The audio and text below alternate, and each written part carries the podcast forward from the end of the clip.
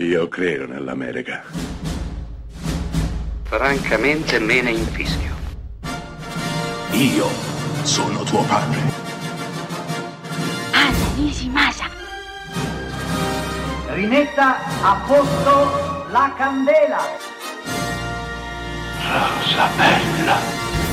Siete a Close Up, questa settimana parliamo del giallo italiano anni 70 e di nuovo affrontiamo un film diretto da Aldo Lado nel 1975, L'ultimo treno della notte. Considerato più un rape and revenge che un vero e proprio giallo, L'ultimo treno della notte è uno dei titoli imprescindibili del nostro cinema, una delle pellicole più difficili da guardare e da gestire anche per il pubblico più smaliziato. La trama è semplice, due amiche che studiano e vivono in Germania, una italiana, l'altra francese, decidono per le vacanze di Natale di recarsi a casa della famiglia della ragazza italiana. Quindi si muoveranno in treno e torneranno durante la notte. Beh, in quella notte tragica e fatale incontreranno due balordi che sono a loro volta strumentalizzati da una donna elegante, raffinata, ma gelida come l'acciaio.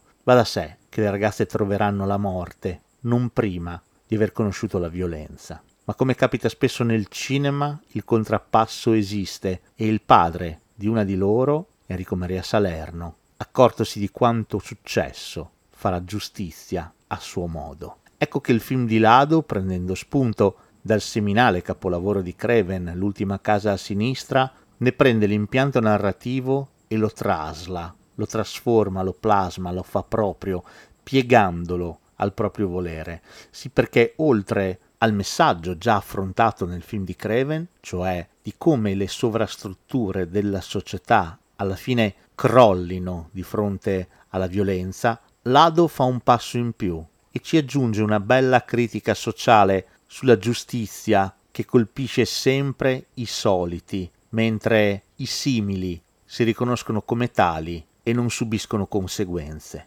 Ma attenzione, approcciatevi con calma, perché l'ultimo treno della notte è uno di quei film che non si dimentica.